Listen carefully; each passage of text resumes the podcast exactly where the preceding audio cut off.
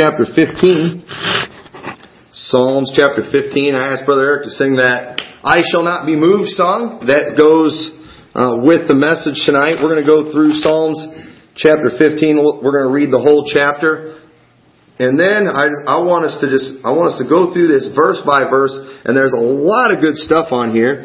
And just several things I just, I don't know, I just feel led to just rant and rave about, to tell you the truth. And, um, this world that we live in, it's just, it's getting more and more wicked and uh, the Lord really needs to hurry up and come get us out of here. And I, I'm, I'm getting more and more ready to go all the time. And we were in the restaurant yesterday. You know, we're in there. We had to, we had to ask them to turn the TV station. They, it's a restaurant. There's people in there. There's kids in there. And what do you think's on TV?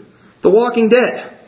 The, walk, the Walking Dead on regular TV in the middle of the afternoon. I thought TV like that only came on at late night time, you know, and there's gore and blood and everywhere, and I'm just like, I had to go ask them twice. Hey, can you guys please? And they finally changed the, changed the channel. But it's good night. You know, we're we're so I don't know ADD or whatever it is. But we we've got to have television everywhere we go. You know, even in a restaurant, they got to have televisions playing. I mean, before long, there's going to be television screens on billboards, you know, so we can watch movies. As we're kind of passing by, but you know, the, the, I, they probably haven't done that yet because it would cause too many wrecks. But um, I've heard that in subways and some places they actually have there's like um, these big pictures on walls that's like frame by frame, and so when you're driving by, you're actually watching. It looks like a video and uh, I don't know if they did that because that's cool or if that's because even people in the subway have to have something to watch. And you know, you see these commercials too all the time for you know if you buy this package deal, you can get the DVD, the Blu-ray, and the thing where you can watch it on all your devices. And it shows kids watching movies at the park, watching movies, you know, at the beach or wherever. It's, it's like you can't even play outside without watching TV anymore. And it's like, Lord, you need to get us out of here. and I'm ready. I'm ready to get out of this world. It's really getting out of control. But uh, and you know, there's more and more pressure to be like the world today, and we've got to remain unmovable. We cannot be moved with the world. Christians, unfortunately, are moving right along with the world. We're not as bad as the world, but it's like we're. It's kind of like we've got a rope, you know, that they've got a rope tied to us, and they're always pulling us along with them. You know, we're not we're not where they are, but as they get worse, we get a little worse too, and we we've got to stop. I mean, I've already think we've crossed the line and gone too far, and we need to start going back the other direction. And I think Psalms 15, there's some really good stuff in here that I want us to look at. And let's start reading in verse 1. It says, Lord, who shall abide in thy tabernacle, who shall dwell in thy holy hill? He that walketh uprightly, and worketh righteousness, and speaketh the truth in his heart. He that backbiteth not with his tongue, nor doeth evil to his neighbor, nor taketh up a reproach against his neighbor, in whose eyes a vile person is contemned, but he honoreth them that fear the Lord. He that sweareth to his own hurt, and changeth not, he that putteth not out his money to usury, nor taketh reward against the innocent, he that doeth these things shall never be moved. Notice that there, I believe that, I know this is Old Testament, but it still applies today. It says, He that doeth these things shall never be moved. If we will stick to these principles, there's, there's ten things I see in here, that if we will do them, the Bible says, you'll never be moved. And most people today, unfortunately, this kind of message would fall on deaf ears because they want to move with the world. They're trying to figure out, you know, how we can kind of go along to get along, and that's not. Eh, but people that are honest and sincere, and that want to be close to God, that want to be right with God, that want to keep in the middle of the road, which is not a compromise. Keeping in the middle of the road, I believe, is staying with the Scriptures. And most people will call you right wing if you keep in the middle of the road. But if we want to stay close to God, I believe, like the Bible says, if we do these things, we'll not be moved. And so let's look at these things. Notice the first thing it mentions, he that walketh uprightly. Look at Psalms chapter 84 and verse 11. Psalm 84 verse 11. It says, For the Lord God is a sun and shield. The Lord will give grace and glory. No good thing will he withhold from them that walk uprightly. You notice, I, love that verse. No good thing will he withhold from them that walk uprightly. You know what most you know why most Christians today are wanting to go along with the world? It's because they've been deceived by the devil into thinking that the world has something to offer them. They've been deceived into thinking that being right with God and staying close to God means that you're going to miss out on some things. And you know, the truth is you're going to miss out on some things, but you know what? They're bad things. And the Bible says no good thing will he withhold. It didn't say no thing, but it says no good thing will he withhold. And I know there's a lot of things that we think are good. Most of us probably think a winning lottery ticket is a good thing, but no, it's not necessarily a good thing. The Bible says no good thing will he withhold from them who walk uprightly. So what does it mean to walk uprightly? Well, the definition of uprightly means entire or also as an integrity and truth without blemish, complete, full, perfect, sincerely sound without spot, undefiled, and whole. So the, I, I've given this illustration before. Somebody who walks uprightly Okay? Right now, I'm walking uprightly. Okay? And then, now what happens if I'm, if I'm kind of walking like this? What does it look like I'm doing? I'm sneaking, aren't I? Alright? I remember, I remember one time, one of the funniest things, we were at a subway, and it was at a, it was at a truck stop, subway and a truck stop, and right next to it there's McDonald's. And at that McDonald's, guess who was at McDonald's? Ronald McDonald was over there. And at the time, I don't remember how old Tommy was, but he was scared of everything at that age, and he was deathly afraid of clowns. And I remember I looked over and I saw Ronald McDonald. I thought, oh, Tommy's going to have a heart attack. And I didn't say anything. I just watched him, and he's and he's just kind of you know he's just kind of walking along, walking uprightly. Had nothing to hide, just walking uprightly. And all of a sudden, he just looks. He he like looks over and sees him, and there was kind of a you know, a wall thing there, know, half wall thing, and he saw running down. Just he just ducked down. I mean, just as soon as he saw him, he just dropped, and he, he was, did he see me? he was scared to death. He was about to start bawling right there. You remember that, Tommy? Yeah, he was like ten years old. No, he was he was young. He was he, I don't. He was younger than that. But I mean, scared him to death. And you know, he's he's walking around. He's he's trying to hide. Okay, because you know, he was he didn't want the clown to, to see him. And you know, many people today, when they, they're going through life, that's how they're walking. They're always in the shadows. Always trying to hide, basically. That's why, you know, many people, that when they're doing a lot of the crimes, when do they do it? They do it in the dark of night. Why? They don't want people to see what they're doing. They do it in the darkness. They're, they do it trying to hide. And somebody that walks uprightly they have nothing to be ashamed of. It doesn't matter who's walking or watching because they're following the Lord. They're doing what's right. And God says, He that walketh uprightly. It's the first thing that He, meant, that he mentions. If you are doing the right thing, walking uprightly, walking according to the principles of God, you'll be fine. You're not going to be moved. But many people today, even when they're doing the right thing, they will try to do it kind of, they'll try to hide. Maybe they're, you know, they'll, they'll dress right, but they're scared of who might see them. Don't be afraid of who's going to see you. Don't be afraid of somebody seeing you. That you know seeing you come to church. That, that you shouldn't be ashamed of that. You shouldn't have to try to hide the fact that you're a Christian. If you're doing the right thing, walk uprightly, be proud. If you have to hide, if you let what people think cause you to hunch over and, and cause you to try to have to sneak around, you'll probably eventually be moved. And we can't let what people think affect us in that way. Walk uprightly. It says, He that walketh uprightly. And in order to walk uprightly, I think these go hand in hand. It says, He that worketh righteousness. If, if you're doing the right thing, you have nothing to be ashamed of.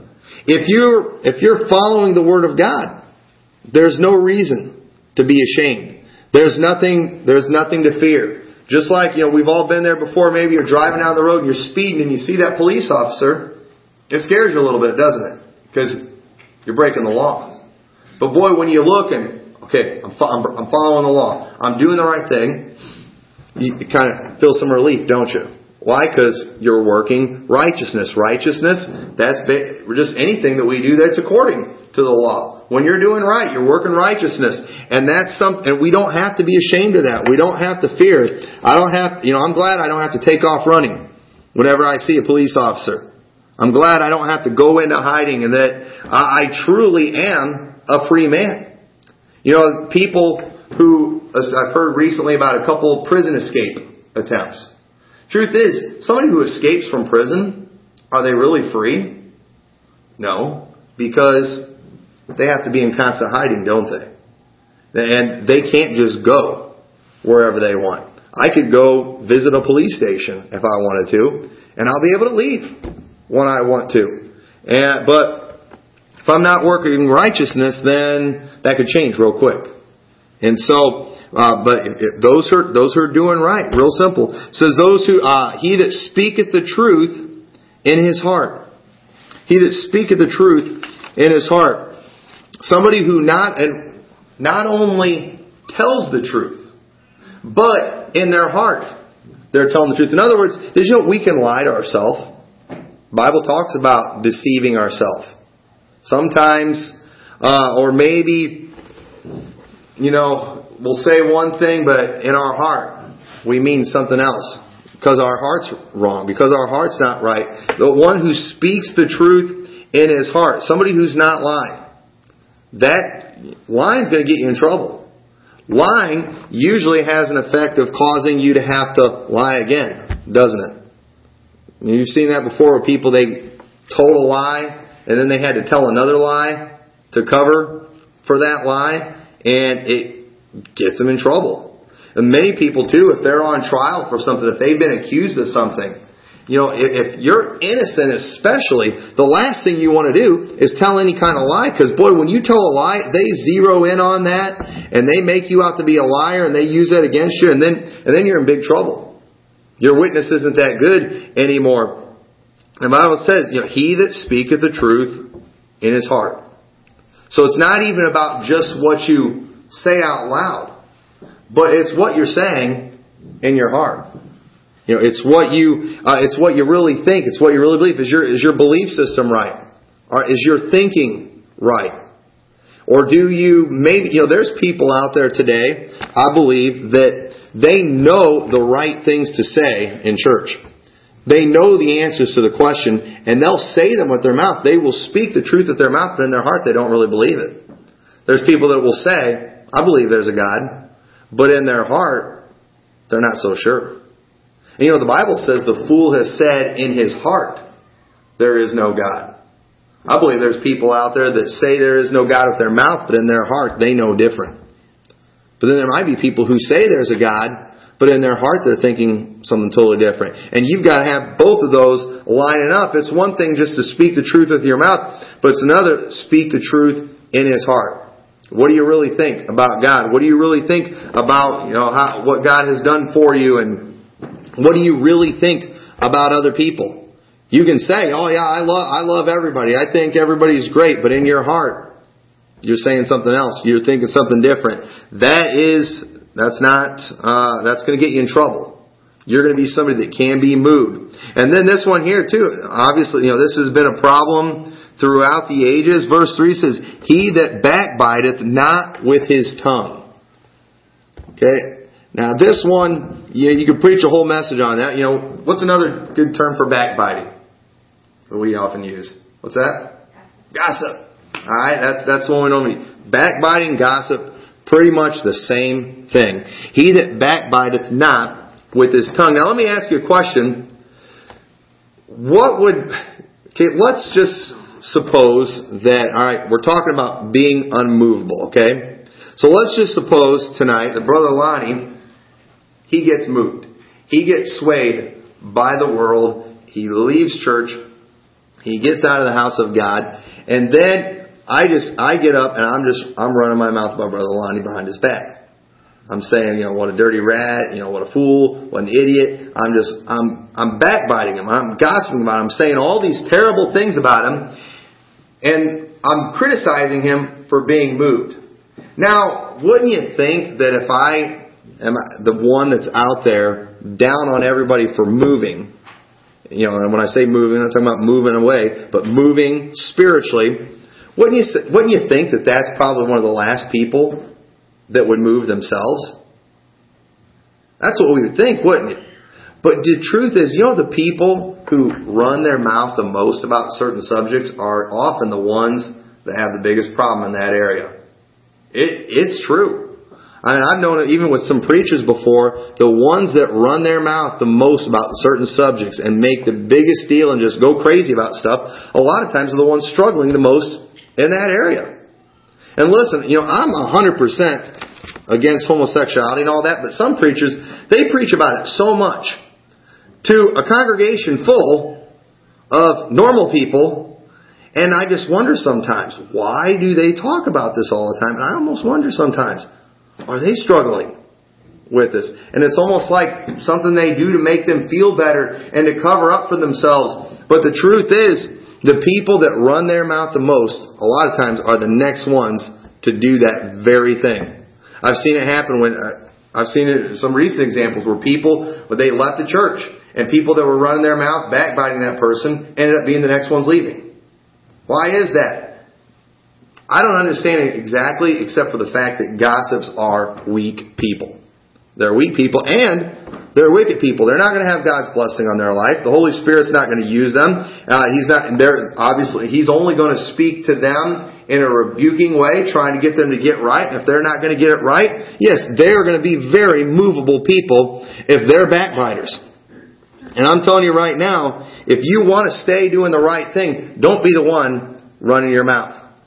Don't, the one who's running their mouth is probably the next one that's going to fall. The next one that's going to fail. Just keep your mouth shut. Do not backbite with your tongue. And not only that, but uh, notice the next thing it says, um, verse 3, He that backbiteth not with his tongue, nor doeth evil unto his neighbor, nor taketh up a reproach against his neighbor. So somebody who doesn't do evil to their neighbor. Isn't gossiping a terrible thing to do to somebody? I know doing evil to your neighbor can involve a lot of things, but based on what this thing is right in between, I think what this is talking about here is basically the evil to your neighbor is gossiping about them. Putting them down. Same bad things. Whether they're true or false, we shouldn't do it. I mean, that is something you should not get caught up in. And let me tell you, it is a very common thing. Um, it's not as bad where I'm working now in the factory. The factories are sometimes terrible places for gossip. I mean, just terrible. And, and uh, where I'm at now, most of the people are working too hard. You just don't have time to stand around talking about people. But when I was in Spring Valley, it was terrible there. I mean, just the way stories would fly was just ridiculous. And I used to joke that we had when I worked in shipping, you know, we had these conveyors that came down into a door, and each door was its own store, and uh, they went all the way around the building. And I used to joke that if you went and you told somebody some kind of news to the one side of you, it only took like five minutes before it went all the way around the building and somebody was going to come over and tell you about it again. And it wasn't much of an exaggeration because people just would get bored there and they would gossip like crazy. It was ridiculous. And I remember when I quit, just when I was when I knew I was going to quit, just for fun. I I was going to be gone for a week, and I told one person. I told him, I said, when I get back, I said, I may be putting in my notice. I said, I'm, I'm, I said, I'm not 100% sure, but I'm, I'm pretty sure um, the church is going to be taking me on full time and I'm going to be leaving. I said, but don't tell anybody because it's not 100%. But at the same time, I knew when I told him this that it was probably going to get out. And I, I, I remember I was gone for a week. I came back and I'm going to work and people are like, what are you doing here?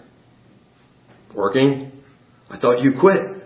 it's like, no, not yet. But it was it was weird because I, I hadn't I hadn't even told the manager yet. And then I remember I went and I went to go talk to the manager in the office. And he's like, "You're here? I thought you quit." I was like, I said I would have. I said, well, I said, actually, I am going to quit, but I said, I wouldn't just quit and leave without telling you guys. You know, I, I gave like a month's notice. I remember it was funny. It, the whole building knew about it. The whole building. And then what was funny is I went and, and the guy who I told, the only one that I told, I remember I went to him and I was going to go ask about it and he's just like, what are you doing here? He's, he's like, I thought you quit. And I was just like, no. He's like, somebody told me you quit. and what happened, he told some, and the story, you know, built to the I already quit, and it got to him again, and he didn't, you know, it was, it was hilarious. But that, I'm telling you, that is humans. And, you know, and, and sad to say, this is mostly guys we're talking about here too. You know, we couldn't even blame the women in that situation. It was mostly guys there. It was terrible, but I mean, but it, let me tell you something. It, it's a wicked thing to do. I mean, I, fortunately, that wasn't anything that hurt me. You know, I didn't, it didn't get me in any trouble. You know, it made me look bad for about a week because everybody thought I just up and quit, including my managers, without even telling them. But uh, you know, they they learned thankfully. But you know, that is an evil thing to do to somebody, and you know, and evil. All right, when you use the word evil, that's actually talking about something harmful that you do to somebody else. And backbiting, is a horrible thing. And the Bible says one who does not do that. That's one that will not be moved. And then notice the next thing that it says in that same verse. So he that backbiteth not with his tongue, nor doeth evil to his neighbor, nor taketh up a reproach against his neighbor. That term, taking up a reproach, that's basically talking about listening to the gossip. Did you know if gossips have to have a listening ear, don't they? They have they have to have that. You know, uh, Bible says, "Where no talebearer is, the strife ceaseth." And I was reading, I was reading one thing, and it talked about talebearers and tale hearers, and they're both bad. If you're a tale hearer, you are the one that motivates the talebearer. You are why the talebearer gets excited because they've got to tell somebody. And did you know that, you know, if a person, like, if, if you're somebody who, I mean, you have determined and you have decided that you will not be a talebearer. I mean, you have determined in your heart. Did you know if, if you're somebody like that, the last thing you want is dirt on somebody? Because isn't it in our human nature to want to tell somebody? And so if we're not able to tell anybody, we don't want to know, do we? And if we're really sincere about this, the last thing we're going to want is bad news on somebody because we don't want the temptation to be that talebearer. And you know what should happen? It, should cause us that when somebody comes to try to bear a tale, that we shut them down. And talebearers are excited because they want to tell somebody. It makes them feel good, makes them feel important. But if they don't have anybody to tell, then they have no desire to even get the news, do they? And the truth is, gossips are terrible. They're horrible people. We can say whatever bad things you want about them, and it'll all be true. But without a hearer, the hearer, hearer is just as bad because they complete the gossip. Nobody has ever went and gossiped to their reflection. Just you can't tell yourself. You get no satisfaction from that, do you? You have to tell somebody else. You have, and you have to tell somebody else who doesn't know, don't you? If you go to tell somebody, hey, did you hear about so and so? I sure did.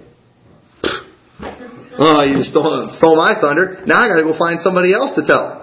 And I'm telling you right now, it, it is just, it's wicked to gossip and it's wicked to listen to it, or it's, it's evil. It is harmful to that person. And boy, you, you gotta be careful. It's like, I'm planning on probably in two weeks. Um, I'm, I'm, planning on preaching a message uh, along the lines of voting. All right, talk about voting and stuff. I've been studying up on these candidates, and let me tell you something. What's on our ballot is an absolute crying shame. I mean, the things that are even on our ballot made me want to throw up when I saw it. And then when I looked up who our candidates are, Republican and Democrat, I wanted to throw up. It's a joke and it's a shame, and we ought to be embarrassed that these people are all we have to choose from. I mean, it's a crying shame. But one thing that I, because I, I didn't really know who's voting, I haven't been paying a whole lot of attention. And Illinois, whoever we had to vote for, usually is a joke anyway. But I thought, no, I need to do my homework. And whenever I study a candidate, I never listen to attack ads because they twist everything, they lie. I go, I like to go to their own website and see what they say about themselves. And I get plenty of dirt from their what they say about themselves. And I did. I went. I went on. Uh, I went on. You know, Pat Quinn. I mean, I've known enough about him. I mean, the guy's a joke, it's a shame. But then I went on Bruce Rauner's website, and I was horrified at what Bruce Rauner said about himself. I went on uh, Jim Oberweis, who's running against Dick Durbin. I would love to vote Dick Durbin out of office. I would love it. But I went on Jim Oberweis's own website and I was sickened by what he said about himself. And it wasn't much, by the way. He was mostly talking about Dick Durbin in his website. And I'm thinking, I don't even listen to that. You know why? Because politicians, they backbite, they lie, and it's evil. I like to listen to what the person says about themselves. I just, I don't even like hearing those attack ads. I don't trust them. I don't. I, I don't. I don't believe any, hardly anything they say, and we shouldn't listen to what people bad things that people are saying about other people. And I'm telling you, every time an attack ad, somebody puts an attack ad out there, it ought to destroy their chances of ever getting elected. I wish they would put an ad and just talk about themselves on there, but they don't. You know, Jim Oberweis, you know, what, what's your stand on this? Well, Dick Durbin, but no. What's your stand? It's, it's on his own website. He ought to be ashamed of himself. He never wins any elections. He always wins primaries and gets beat down in elections and then lets some other liberal wacko Democrat win. And I don't know how he keeps winning these primaries. It's, it's amazing, but he's probably going to get his can kicked this election. Because he's running against a horrible person, but he's obviously an idiot too and I, I'm I'm just I'm sickened. I'm horrified by it, and it, the backbiting that goes on there is wicked. And you know what? The same thing even goes on in churches. Sometimes preachers they like to bash other preachers and bash other uh, maybe one Bible college just bashes the other Bible college and just backbiting and it's wicked. And Bible says ones who don't do those things will never be moved. You know, when it comes to uh, you know Bible colleges and churches and things, you know, I want to I want to send my kids to one that I don't th- have to worry is going to move and it's going to change. That I'm going to send them there one time they're going to be Baptist, and by the time they get out, they're going to be some non-denominational, charismatic, whatever. I, I don't want to have to worry about that. I want them to be the same thing. When they go in is when they leave. But some of these places, they're so busy competing with other places and bashing other places, they're changing all the time. And that's a shame. Shouldn't be going on. But then the next thing it says, um, it says, in whose eyes a vile person is contemned. Contemned. That word, contemn, it means, uh, where's my definition of it? So I get it right. Uh, means to disesteem, despise, or disdain, or to think to scorn. So somebody, a vile person, they, they, uh, contemn them. Not condemn, but contemn. In other words, they despise them. Okay? Now I'm not talking about being hateful here to people. But you know, there are some vile, vile people out there that the Bible says that we should disesteem. And I got to thinking about, okay, who should we disesteem? And I got to thinking about the very people who are the most highly esteemed in America. I'm thinking about Hollywood actors. Look at the way these people are elevated today. Look at the way people go crazy over them when they see them in public. I mean, they, they go nuts just to get to see these people and to get their autograph. And these very people that even Christian people sometimes almost idolize, they literally, they do some of the most lewd, disgusting acts in front of cameras and make millions of dollars doing it. I mean, they say the most vile things, they act in the most vile ways, and people will go nuts over them. And you know what the sad thing is? Is when their careers start tanking, they all get jobs on Christian movies. And then Christians talk about how wonderful they are. I just I was in the Christian bookstore yesterday, and I saw uh, for Veggie Tales they were featuring, and it had a lady on a, a secular country music singer that's done all kinds of wicked stuff on TV. But she sings some. I guess she's done some Christian albums too. And so now she's this wonderful Christian doing a voice on Veggie Tales. And Christians, oh, this is wonderful. We ought to we ought to con- contemn somebody like that. We should disesteem somebody like that. We don't prop them up. But boy, people do that. Same thing with politicians. They just go nuts over them. Some of these people is wicked, lewd, vile people, and we elevate them. People go absolutely crazy over them. I, have been joking about this, but it's, it's true. You know, one of the most revered Christians today, Willie Robertson. the you know, long hair hippie, Willie Robertson, because they pray in Jesus' name at the end of all the shows, Christians go nuts over him. If we had Willie Robertson here next week, I, wouldn't, I wouldn't allow somebody with that appearance to stand behind this pulpit and do anything. But if we had him here, oh, people go crazy. Why? Because he's famous. Because he's got a TV show. You know, and, and we just, we idolize him. You know, and I'm not, you know, yeah, he's better than 99% of the people that you see on TV, but he's not somebody that we should be esteeming. He's not somebody we should be elevating. Not at all. And the Bible, the Bible says, in whose eyes a vile person is contemned. And the world today, they idolize, I mean, some of the most disgusting people that are out there, the rock musicians, pop stars. You think about perverts like Michael Jackson, that people just went crazy over. I mean, just sick people. So, I mean, these musicians, they're the worst ones. Some of the singers, you know, you got your Miley Cyruses out there, and I mean, they just are disgusting. And people go crazy over them. And let me tell you, if you get caught up in stuff like that, and if you start esteeming, you know, people like that very highly and idolizing those people, you're probably going to change. It's pro- you probably will be moved. It will affect you. It will affect your behavior. It will affect your looks. Now, I get really disturbed when you some of these Hollywood weirdos start doing something goofy with their hair, and then even Christians want to start doing the same thing. Start dressing like them, doing their hair like them, acting like them. It's horrible, but it's going to happen if we esteem these people. And the Bible says that our eyes should contemn a vile person. And I think it's safe to say most of this Hollywood crowd, musician crowd, are vile people.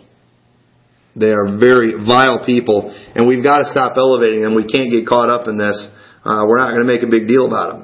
But then, oh, well, another example of that is Job uh, of Job in chapter 1, verse 1, uh, two times. The Bible mentioned Job as somebody that feared God, and he was somebody that eschewed evil, which means he fled from it, he shunned it, he avoided it. Job, he hated evil.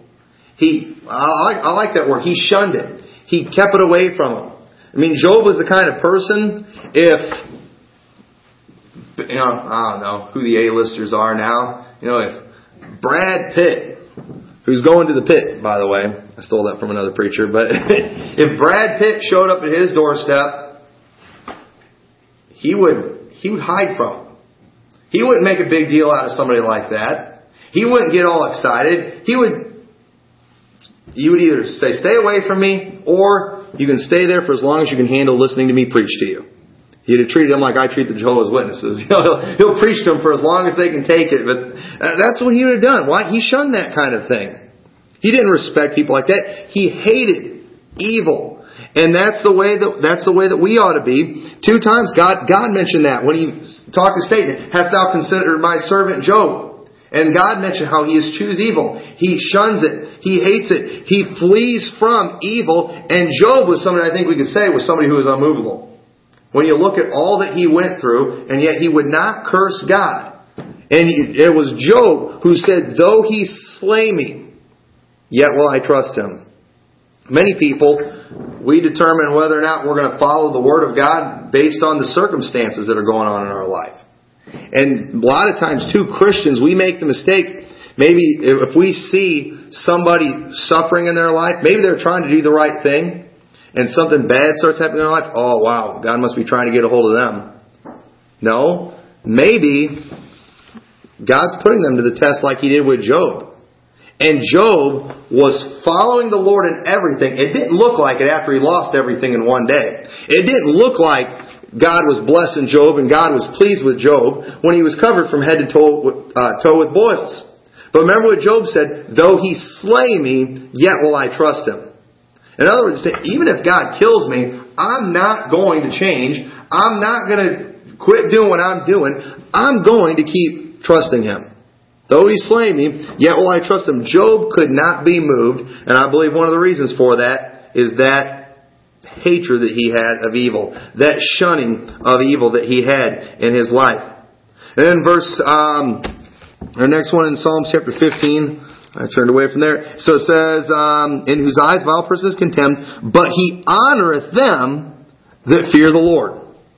He honoreth them that fear the Lord. You know who you ought to make a big deal about? Are people that fear the Lord. If you if there's if you know somebody that's just a good godly Christian, maybe it's just some sweet old lady that nobody pays a bit of attention to her, but boy, that lady she she reads her Bible, she prays, she's faithful to church. I think about uh, lady, Mrs. Holub that goes to my dad's church. She just lost her husband uh, not real long ago, and just one of the sweetest, most godly ladies I've ever known. She sends me texts all the time, just encouraging me on Sundays, telling me that she's praying for me. I mean, just a good, godly lady, her and her husband, faithful just for years and years, way longer than I've been alive. And people like that's who we ought to make a big deal about. I'm telling you right now, I mean, we ought to be more excited about somebody like her than one of these actresses that are just wicked and vile, but just happen to be good looking, and that's really all they have going for them. That we ought to we ought to esteem people like that. We ought to honor people like that. You know, maybe, maybe a preacher that's been faithful to God for 50, 60 years. You know, some of these guys have been pastoring the same church for 50 years. I know people like that just for years and years been doing the right thing. Not big, not big names. Most people, they wouldn't know them. But they've been faithfully serving God because they fear the Lord godly people. They've not moved over the years. Still preaching the same thing, doing the same thing. Those are the people that we ought to make a big deal about. Those are the people that we ought to maybe put a poster up. If you're going to put a poster up with somebody other than some football player that beats his wife. you know, just, that's who we ought to make a big deal about. You know, athletes are another group too. I mean, most of them just, you know, a bunch of gangbangers and just, I mean, and people make a huge deal about them because they can dunk a basketball. Man, if I was as tall as some of those guys, I could probably dunk a basketball, but we make a huge deal about them. And just, they're garbage. We need to honor them that fear the Lord. Those are the ones you ought to make a big deal about, especially in front of your kids. You want, you want to get your kids looking at godly people People that are faithful to God, maybe other church members, just people that you know that have been good influence, that have been serving the Lord. Get your children's eyes on people like that, not not the Hollywood crowd, not the sports crowd. Uh, you know, so I'm not, and I'm not talking about being judgmental and hating everybody, but we ought to disesteem vile people. We should not make a big deal about that. And uh, unfortunately, we even amongst Christians, the very thing that's going on in the world is going on amongst Christian people. But honor them that fear the Lord. And the next thing it says, He that sweareth to his own hurt and changeth not. We live in a world today where many people they can't keep their word. You can't you can't trust them. And the Bible says it mentions he that sweareth to his own hurt and changeth not. In other words, sometimes if you make a promise to somebody and you ought to keep it even if it hurts you. Well, I'm sorry. I, I know I told you I can do this, but you know, I'm, I'm tired. Hey, you promised them, do it even if you're tired.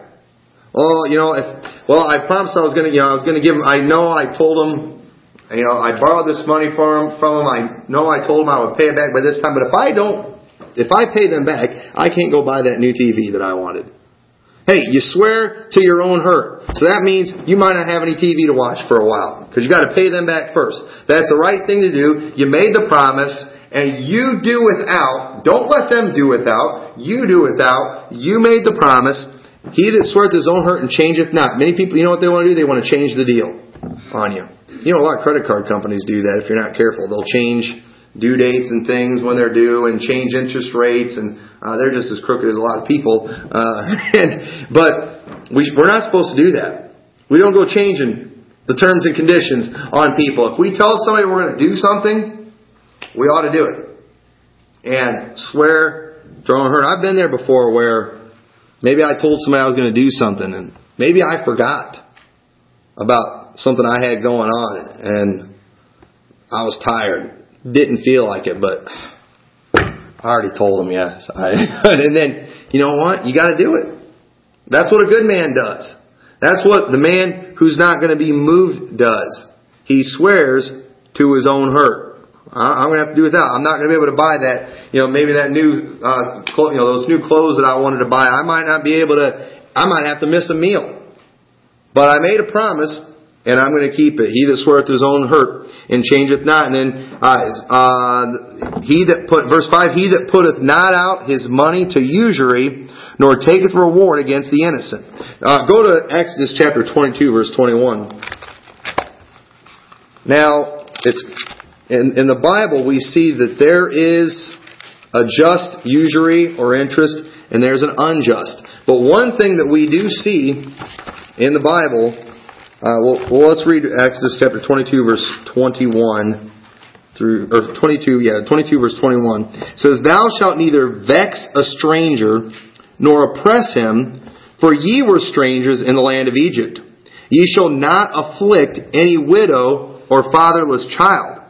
If thou afflict them in any wise, and they cry at all unto me, I will surely hear their cry, and my wrath shall wax hot, and I will kill you with the sword, and your wives shall be widows, and your children fatherless. If thou lend money to any of my people that is poor by thee, thou shalt not be to him as an usurer, neither shalt thou lay upon him usury. We see here in this passage, they were allowed to, usury and interest, same thing, maybe charge some interest to a stranger, but it wasn't supposed to be oppressive. It wasn't supposed to be something that hurt them. But when it was their brother, they weren't supposed to lend on usury to them. They were supposed to lend and be a help to them. Those people were supposed to pay it back. But they weren't supposed to get rich off, off of usury. They weren't supposed to be a usurer to those people. And they especially, even a stranger that was in their land, it talked about with like widows and with the fatherless, do not afflict them. Do not take advantage of them in a difficult situation. And you know what? There's many people out there today that do that very thing. They take advantage of people when they're in difficult times. They get them in bad financial trouble. They get them in financial bondage. Uh, you know, a lot of banks do that. A lot of these loan places do that kind of thing. And the Bible says, I mean, there's a curse on people that do that. And you know, I, I tell you what, I hope you're not lending money and out people, borrowing money, you know, lending money out to people and charging them crazy interest amounts and afflicting them. That is a horrible thing to do. And I know most individuals don't do that today. The banks, they get to do that for you. You know, J.P. Morgan Chase and all those places, they get they get to do that. You know, the quick cash loans place. I mean, they are horrible to people. They are horrible. That is wicked stuff. And basically, what it's talking about, I think how it can apply to us, you know, I don't think most of us in here are lenders today, but at the same time, is just taking advantage of people when they're at a weak point. We don't do, don't do that. We're supposed to be merciful. You do never take advantage of somebody when they're in a tough spot, or they're at a low point. We ought to be merciful. We ought to lend a helping hand. And the Bible says, these things are all mentioned. I know they're all real simple. But Bible says, he that doeth these things shall never be moved. And I believe this, I, I think this is a good passage of Scripture to memorize. It's just five verses. Five verses, and if we would practice these things, if we would do them, the Bible says, we'll never be moved. Lord, who shall abide in thy tabernacle? Who shall dwell in thy holy hill? What does that mean exactly? Is it talking about heaven? Or is it talking about maybe just being close to God, being in the will of God? I believe that's what it's talking about. That, uh, the, the, just being close to God. Being, being near the presence of God. That's where we don't want to get moved from. We want to be close to God. We want to be in the center of His will. And the Bible here shows us these things that will move us from there. And we've got to understand that and recognize it because many of these things in here are things that um, Christian people are doing. You know, I don't know a whole lot about you know, the lending thing, but you know, this looking up to vile people and dishonoring God fearing people, that's that's very common. You know, not working righteous, not walking uprightly. Every one of these things, you ought to put them into practice in life. We could preach a message on each one of these things, but I challenge you, mark these things in your Bible. Ask yourself, am I doing these things? Am I not doing any of these things? what can I do to make sure I keep these in my life? Because I want to dwell in the presence of God. I want to be right smack in the center of God's will. We live in a wicked world today that anything can happen. Tragedies can happen to anybody, anywhere. There's sicknesses and things all over the place out there. I mean, any of us, we could find out tomorrow that we've got cancer or some other kind of crazy disease.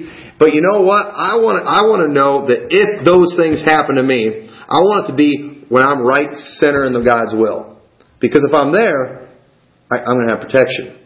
God can take care of those things for me. But if I'm, if I've been moved, because God's not going to move. God doesn't move from where He's at. But if I, if I'm outside there, I'm on my own, aren't I? And I don't want to face those things on my own. Because it, anything can happen to any of us. And therefore, we want to be in God's will. He's not going to be moved. Let's not be movable either. So with that, let's all stand together.